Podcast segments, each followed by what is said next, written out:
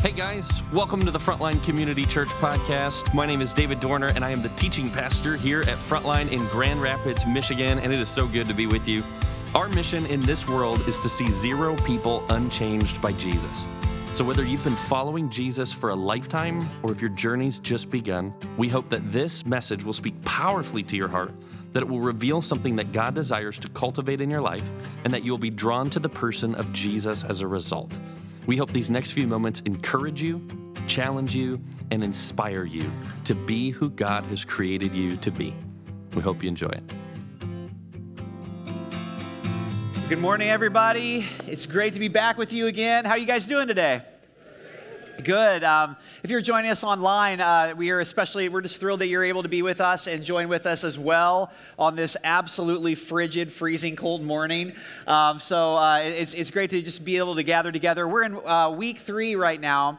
Uh, of a series called Pursued. As you just kind of saw, uh, we're talking about the big story of Scripture. That's what we're doing. Uh, the major main themes, the arc of Scripture. And so, for these first few weeks, we're talking about how we were created. Uh, the story of Scripture is this story about a God who keeps pursuing us, who keeps pursuing His people, wanting to be, uh, wanting to be a God who, who uh, is with His people. And so, we're talking about these first few weeks. How are we created? How were we designed uh, originally to live in community with one another? And how was our world created? And speaking of our world, the, the last couple years, our world has changed a lot, hasn't it? Um, so many things have changed. Uh, division has increased. We're, we're more and more polarized than we've been in past times. We, um, we have more and more, we're socially distanced. We have more and more uh, ways in which our lives have kind of been separated and removed from other people. Um, the workplace is becoming more remote. Lots and lots of things have been written about that recently, how jobs in the future are going to be more uh, remote. Um, education is becoming more remote. And as you think about the church, the church has been impacted by that too. Um, we've changed a, a, lot of things, and, and I think things are changing in the world we live in today. And so, a question I've actually been asked by a few people, and I, I wonder if all of us are kind of asking at different points, is do I still need the church to be a Christian? do I still need the church in order to be a Christian?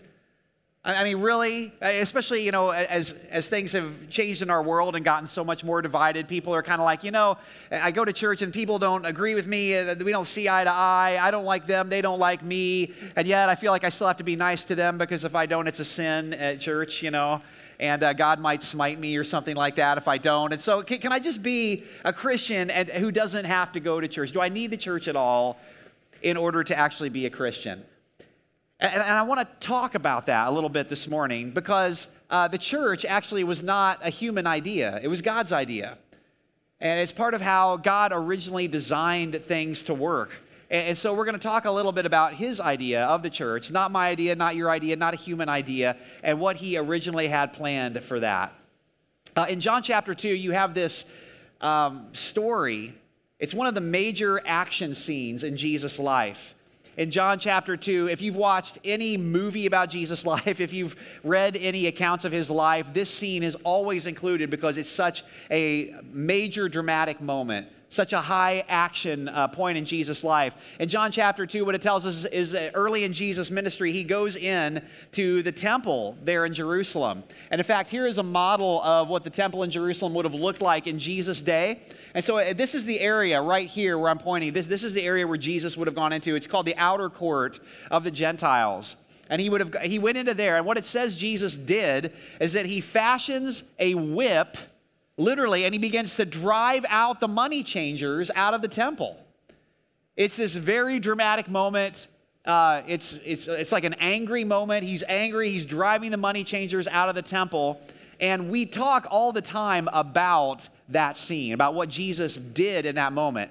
And not just us, but over the centuries, as people have come to the Gospels, that scene has become a focal point to the, to the point where so much art over the years has been made depicting that action scene, what Jesus did in that moment.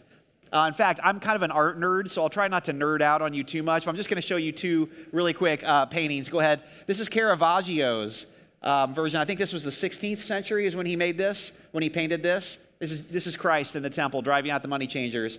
Go ahead to the next one. Um, this is Rembrandt, one of my favorite painters, Rembrandt. Uh, this is his um, depiction of the exact same moment I mean, it's, it's this intense moment. And if you just go Google, you know, famous art uh, of Jesus driving the money changer out of the temple, you're going to find just painting after painting after painting because we focus so much on what Jesus did in this moment. But here's what's really interesting. In the Gospels, what Jesus did in this moment actually doesn't get him in much trouble. There's hardly any reaction at all to what he did. It's actually what he says when he's doing this that's more outrageous that's more uh, astounding and that the religious leaders and everyone else reacts to more. And what's interesting is we read the account of this story and we focus on what he did and we just kind of skip right over what Jesus said. We don't ever talk about what he said. We, we don't ever look at what he said, but, but when you look at the story of the Gospels, it's what Jesus said when he was doing this that actually was weaponized and used against him at his trial. It's what he said that polarized people so much. So, in this moment, he goes in, drives the money changers out of the temple. Let's look together at what he said. This is John 2, starting in verse 18. He's just driven them out. It says, The Jews then responded to him, What sign can you show us to prove your authority to do all this? In other words, like, who do you think you are? Well, who gives you this authority to be able to do this? Here's what Jesus says He answered them, Destroy this temple and I will raise it again in three days. They replied, It has taken 46 years to build this temple, and you're going to raise it in three days? But the temple Jesus had spoken of was his body. After he was raised from the dead, his disciples recalled what he had said, and then they believed the scriptures and the words that Jesus had spoken. So, what is it that's so significant about what Jesus said in this moment. What, what he said, this, this line, destroy this temple and I'll raise it again in three days, it is such a, an incredible statement that it causes the Jewish leaders to double down and hate Jesus even more to where they want to kill him. And that same statement, the disciples reflect back on after Jesus' re- resurrection, and it's like, oh, and they put their faith in him and they believe in him even more. What was it that was so compelling about this moment, and not just what he did, but what he said? Well, in order to understand that, you have to understand what ancient people believed about temples. Because Jesus is in the temple when he does this, and he's everything he said, he's talking about the temple. So if you were to understand what ancient people believed about the temple, uh, or a temple, a temple in the ancient world was a place where heaven and earth intersected. It wasn't just Jewish people that believed that. All ancient people believed that. In fact, that's what uh, the pyramids were about. That's what all ancient ziggurats were about. That, that's what, when we find these ancient things in, in the world, that's what they believed. They believed a temple was a place where heaven and earth intersected, where, where it came together. Now, you see the thread of this beginning all the way back in the original design in the, the creation story. So if you go all the way to the beginning of the scriptures, uh, in Genesis 2, verse 8, God is creating the heavens and the earth. He creates human beings. And then it says this in, in Genesis 2 8 Now the Lord God had planted a garden in the east, in Eden, and there he put the man he had formed. So, in a sense, Eden, within the created world, within creation, Eden was this special sacred place where heaven and earth intersected. And so, in a sense, go ahead to that next one, if you will. The description of Eden basically mirrored the temple. When you look at the way that Eden, the Garden of Eden, was described in the creation story, it mirrors the temple in Jerusalem that was built much, much later. Now, scholars go crazy about this. I could give you like nine or 10 different things. They, they love this idea that Eden mirrored the temple. I'm going to give you three examples uh, just, just to, for our time today. Um, first of all, Eden was the place where Adam and Eve walked and talked with God. Genesis 3 8 tells us that. So it's this sacred place in the created world where heaven and earth intersect, and human beings can just walk and talk with God. Uh, next one. God placed Adam in the garden, it says, to cultivate it and to keep it. Genesis 2:15. Now, why is that so significant? The reason that's significant is because when the temple in Jerusalem is built years and years later, and it talks about what the priests did, what were the priests' job? These same two Hebrew verbs are used to talk about the priest's work in the temple. What was the priest's job? Oh, oh their job was to cultivate and to keep the temple. That's what it says. Next one, uh, last one, I should say. The entrance to Eden faced east. That's what, it, that's what it tells us. When the temple in Jerusalem was built centuries later, it faces, guess where? East. In Ezekiel 40, when it talks about the final temple of the end times and it's going to be built, it's going to face east. That's the direction it's going to face. So, so the, the temple in Jerusalem was meant to be like this mirror image of Eden, of the Garden of Eden, and what was lost in the Garden of Eden. That's, that's the picture. Now, why? Why was the temple built that way? Why did God instruct his people to build the temple that way? And, and the reason is because the story, the thread of Scripture all the way through, is that about this God who wants to be with and among his people. It's about a God who wants to pursue his people. He, he's not okay with a broken relationship with us uh, being just sort of left. And so, so the temple was God saying, again, I'm going to I'm going to institute a way for human beings to have another sacred space where heaven and earth intersect and where people and God can interact. It was God pursuing, wanting to, saying, I want to be with you. I want to be among you. I don't want to be a God who stands far back from your pain, from the, the real challenges of real life. I want to be with you. I want to be among you. That's what the temple was all about.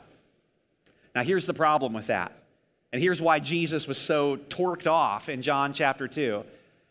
Because what happened is the Jewish people, God's chosen people, as they built the temple, essentially they saw that the temple was supposed to be this symbol of the calling on God's people, Israel, to basically take his name and spread it throughout the whole world. Because so, God wants to be with and among the people, all people. And it, it was eventually so that they would be a blessing to all the nations. And what ends up happening is instead, the Jewish people, they build the temple, and instead they see the, the temple as basically a, a proof or a symbol of their election as God's exclusive people.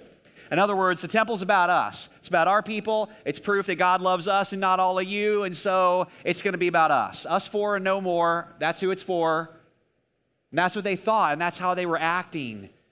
And so Jesus goes into the temple. Basically, they'd lost the plot. So, in the court of the Gentiles, again, the temple included this court of the Gentiles because God wanted to be with and among his people, all the nations. They were supposed to be a blessing to all the nations. And he makes this whip because they completely missed the point of what the temple was all about.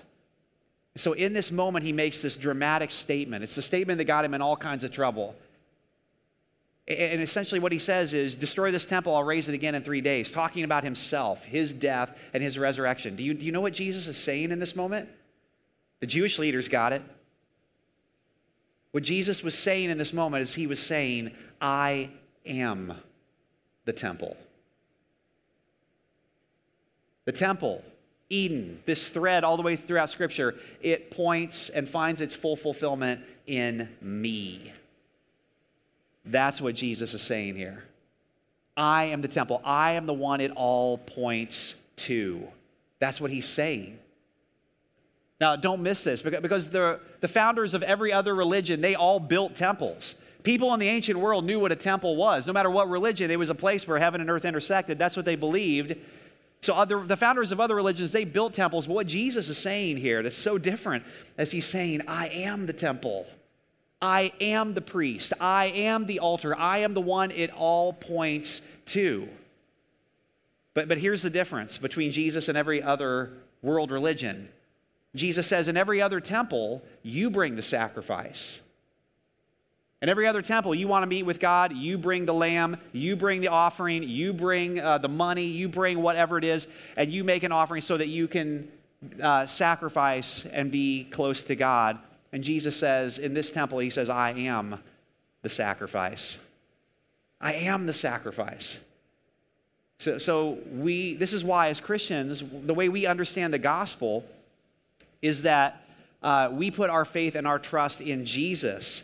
We're forgiven and we're made right, not through our sacrifice that we bring before God, but by putting our faith and our trust in Jesus' sacrifice on our behalf. That's how we're forgiven. That's how we, we have communion with God and with others again. That's how uh, we get saved. That's the gospel message. And Jesus, Jesus, is making this dramatic claim. If I could sum this all up in just one uh, phrase, I just say Jesus is the temple to which all earlier temples pointed. Jesus was the one it all found its fulfillment in, and he is the epitome of God's presence here on earth in the, in the incarnation. That he was the ultimate expression of God wanting to be with and among his people. Now, um, I told you all that uh, because it tends to be here. I want to tell you here's what we do with that. A lot of times when we learn that information, we hear that, uh, unfortunately, a lot of times what we do with that is we say, Great, so Jesus is all I need. That's awesome. Thanks for letting me know. All I need is Jesus. He's the one that everything points to. So, therefore, all I need is Jesus. I certainly don't need the church. I certainly don't need other people who uh, I don't agree with and who I have to kind of deal with. I, I you know, I, I don't need that. All I need is Jesus. But what's interesting is in, when you keep reading the scriptures, as you go into the New Testament, this thread of the temple and it all pointing to Christ, it continues on into the writings of the New Testament. And that's where I want to I want to show you. This idea of the temple keeps going. This is Paul's writings to the church in Ephesus. Ephesians 1, he's talking about the church, and he says, And God placed all things under Jesus' feet and appointed Jesus to be head over everything for the church, which is his body, the fullness of him who fills everything in every way. So you get the metaphor. Have you ever heard when people call the church the body of Christ? Anybody ever heard that statement, the body of Christ? This, this passage and other passages like it in the New Testament, that's where we get that metaphor. The church is the body of Christ. In other words, Jesus is the head, that's what Paul is saying, of the church, and we, the church, are his body. We are the hands and feet of Jesus. We are the way that Jesus physically manifests himself in this world. We, we, so, the way that other people encounter Jesus in the world is through us, through us being the hands and feet of Christ. So, when we love people, uh, when we serve people, when we forgive people, that's how people know who Christ is. That He's the head and we are the body. Now, why do I tell you that?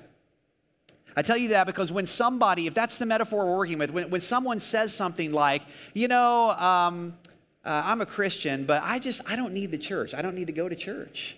I don't need to be a part of the church. Uh, that's similar to basically saying, if you understand the metaphor, that's like saying, hey, Jesus, I really love you, but your body's just kind of disgusting. Like, you're great, Jesus. I, I really love you, but your body grosses me out. I don't, I don't want anything to do with your body. How would that marriage work? I love you, it's just your body. Ugh. That's basically what we're saying. When we say, I, I love Jesus, but I don't want anything to do with the body of Christ. The body of Christ is the hands and feet of Jesus. It's the body of, it's the way that Jesus uh, is incarnated in our world today. Paul just goes on on this. He just riffs and riffs. He goes into the next chapter of Ephesians and he starts this, uh, this comparison again. He says, So then you are no longer strangers and aliens, but you are fellow citizens with the saints and members of the household of God, built on the foundation of the apostles and prophets, Christ Jesus himself being the cornerstone, in whom the whole structure, being joined together, grows into a holy what? A holy temple in the Lord. In him, you also are being built together into a dwelling place for God by the Spirit. So, so, Paul is doing this incredible thing. He's basically using a building metaphor with stones, you know, being built as, and, and he uses a building metaphor to basically make the point that the church is more than just a building. Uh, that the church is actually God's holy people formed together uh, with Christ as the cornerstone. That that's what the church is. The church isn't a, a building. Um, it's, it's not a physical location. It's the people of God. That's what the church is. I love how Brother Yun described the same uh, idea. Uh, if you could go to that next one there. Uh, he said, The true church is not an organization controlled by the rules of men, but a holy collection of living stones with Jesus Christ as the cornerstone. So, what is a church? What, what does it mean to, to be a part of the church? A church is not a group of people that are centered around a mission statement or a program or, a personality or, uh, or even a building or anything else. A church is a group of people who are centered around the person of Jesus Christ. That's what a church is. And that's what a church exists for. So, if this is true, I told you all that so I could tell you this. if everything we just said is true, that it, basically Jesus was the temple to end all temples, he was the one it ultimately pointed to, but then we are essentially the temple today. We are the body of Christ. We are the way Jesus manifests. I just want to go through just three things really quickly here. That if this is true, what does that mean for us? What does that mean for us as Christians? How did God originally design us to live together? First of all, uh, you cannot fully know Jesus apart from his church. You can't. Now, does that mean you can't get saved apart from the church? No, you can get saved apart from the church. Does, does that mean you can't read the Bible and read Scripture and, and understand it? Uh, sure, you can read the Bible and you can understand it, but you cannot fully know Jesus and fully be formed into his image apart from his church. It's not the way he designed it. It's not the way, and it was his idea, not our idea. It's not the way he made it. Go ahead to that next one if you guys will. Uh, some of you are familiar with this. It's called the Johari window um, named after the person who, who came up with it. It's a sociological uh, tool used to describe the way that we become self aware, the way we know ourselves, and the way we know our world. So the Johari window works like this you got these four quadrants. So, right here um, up at the top left, you have this what's called like an open area of your life. So, this is any, any area of your life that's known to yourself and it's known to others. Other people can see it about you, and you can see it about yourself. Um, I have brown hair. That's an open area of my life. You can see that's true. I can look in the mirror and see that's true. I know it about myself. You know it about yourself. Okay, but if you go to this bottom left area, we all and every, all of us have hidden areas of our lives. This is an area of our life where it's known to us. I know about it, but you can't see it. You don't know about it. And then also, uh, there are areas of our lives, the top um, right corner here, that are blind spots. In other words, it's an area that's known to other people, but it's not known to me. So other people can see it about me, but I can't see it about myself. I don't know that it's true. And then the bottom uh, uh, right uh, corner here, this is an unknown area of our lives. Johari basically said there are, there are areas of our lives that other people can't see and we don't even, we're not even aware of. Here's, here's what I would say to you. Uh, when you talk about how do we grow in Christ, how do we mature, how do we become more and more aware of the areas of our lives we need to grow in and we need to, that God begins to tra- change and transform?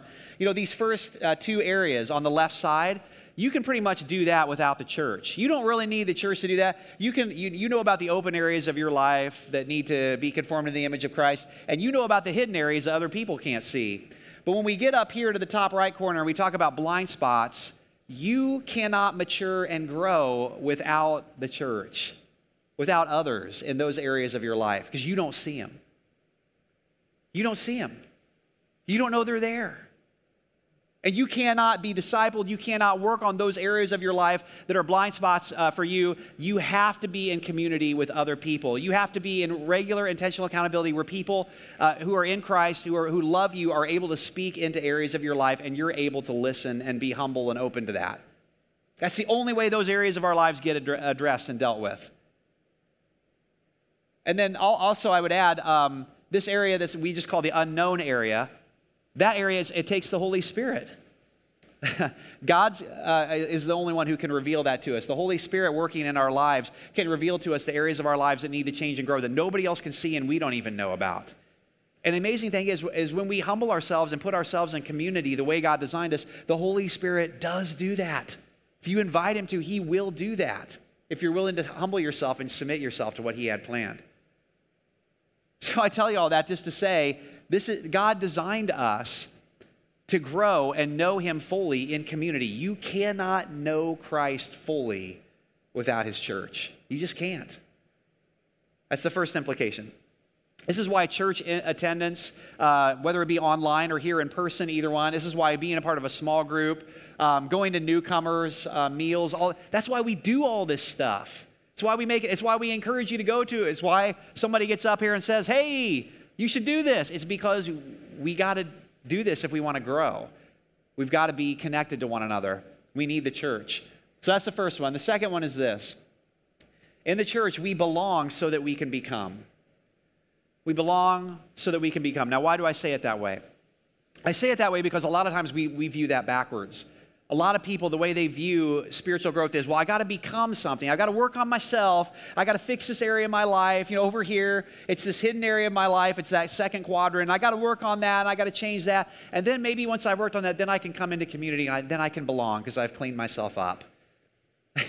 That's not the gospel. You can't change without Christ. That's why everything pointed to Him.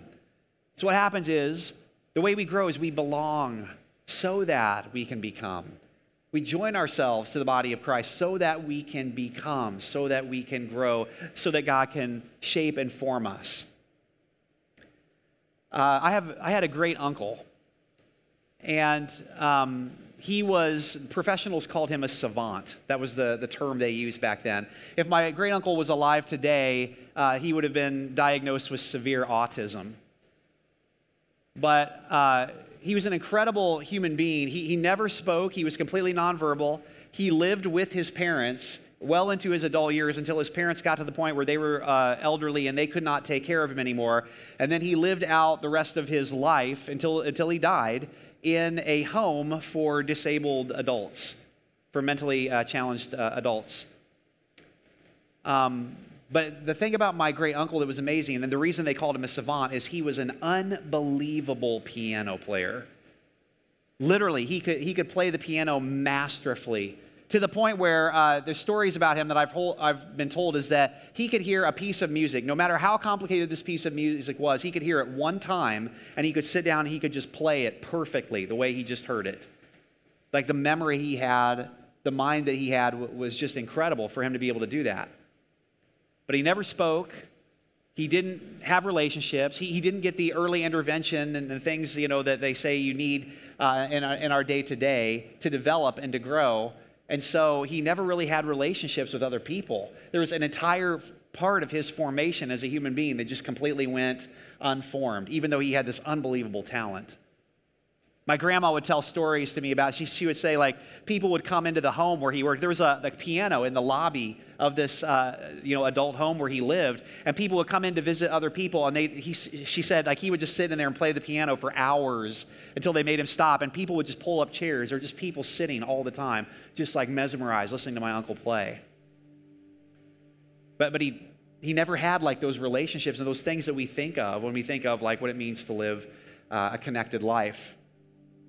Um, when my son Aaron was born, he was about two years old, they told us he had autism. And the only frame of reference I had for what does that mean, what does that look like, was my great uncle. That's the only thing, when I thought autism, I thought that's what that means. So the story I made up in my head when I was told that was, oh no, I, I said, he's never to speak. He's, you know, Carrie and I are, are the only people who are ever to care about him or really know him. And he's to live out his days in, in, in, a home somewhere after we're not able to after we after we die he'll just be kind of on his own in this home. That's what i thought like that must be what's going to happen. Uh, aaron is 16 years old today.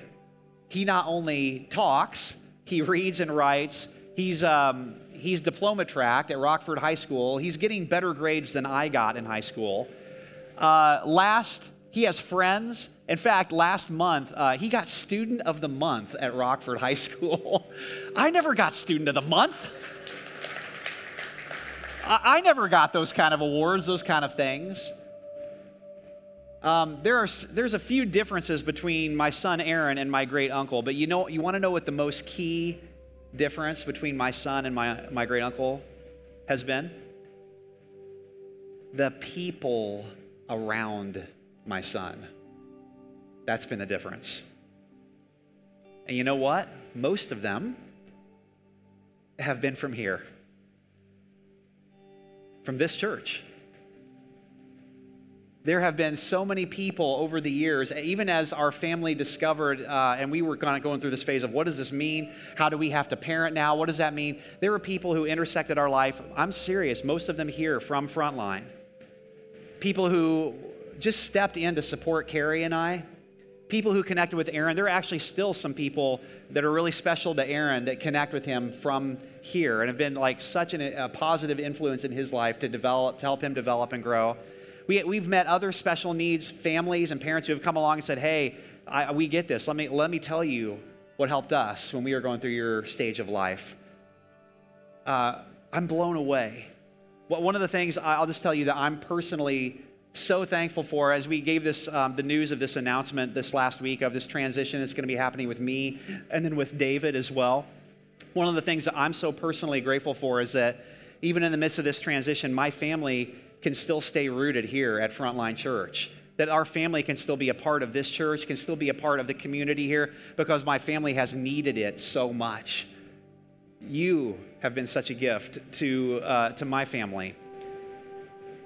And, and, I say that because uh, as, as, I've reflected on that and as I was reflecting on this message, it, it's just really hit me. We need each other.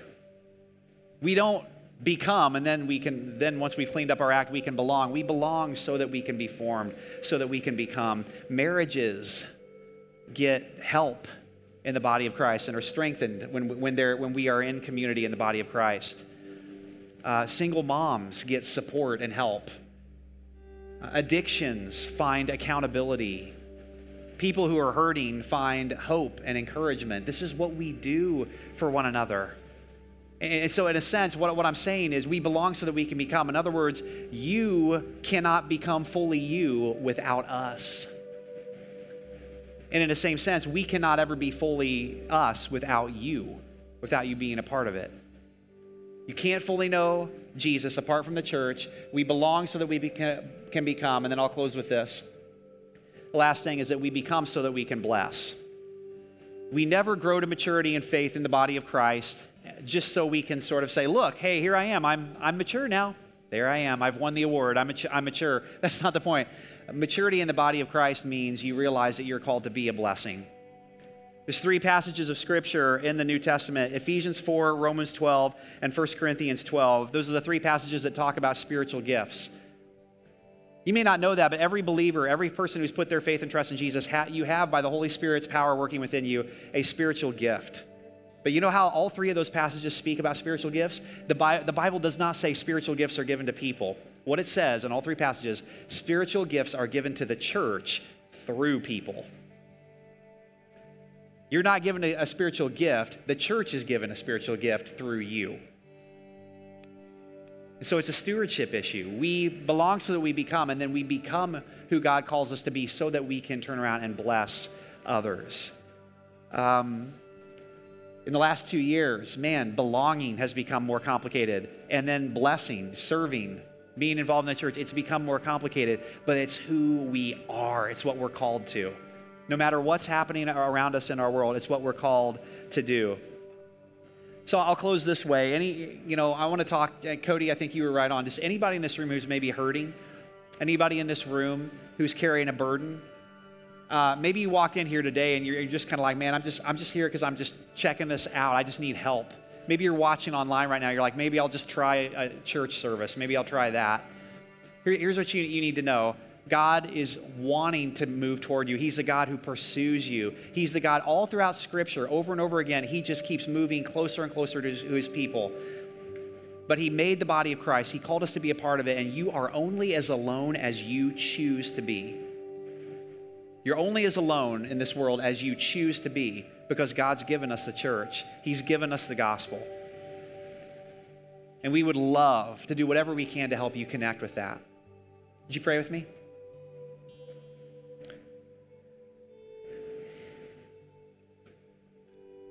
So, God, right now we just come before you in our hearts, and we just recognize, God, that uh, sometimes, especially in the last couple of years, it's become easier and easier to just kind of say, I'm going to take a pass from the church. I'll be a Christian. That's fine. I'll read the Bible, but I don't, I don't want to be a part of the church. and God, I pray this morning that you would just remind us again of what you've called us to be together. Uh, the, the church, when we are doing what you've called us to be, when we are focused around you, Jesus, there's nothing more powerful and impactful and compelling in this entire world than the local church. So, God, would you knit us together by your Spirit? Would you call us to, to the gospel? Would you remind us of what you called us to be? Uh, that you didn't just bless us, but you blessed us to be a blessing. That you, you called us to belong so that we can become. And God, we want to know you fully. We want to be fully known by you. Uh, so would you just lead us, God, lead us as your church into this time, into this future, into what it is that you have for us, God, and we trust you fully. We ask this in Jesus' name. Everybody said,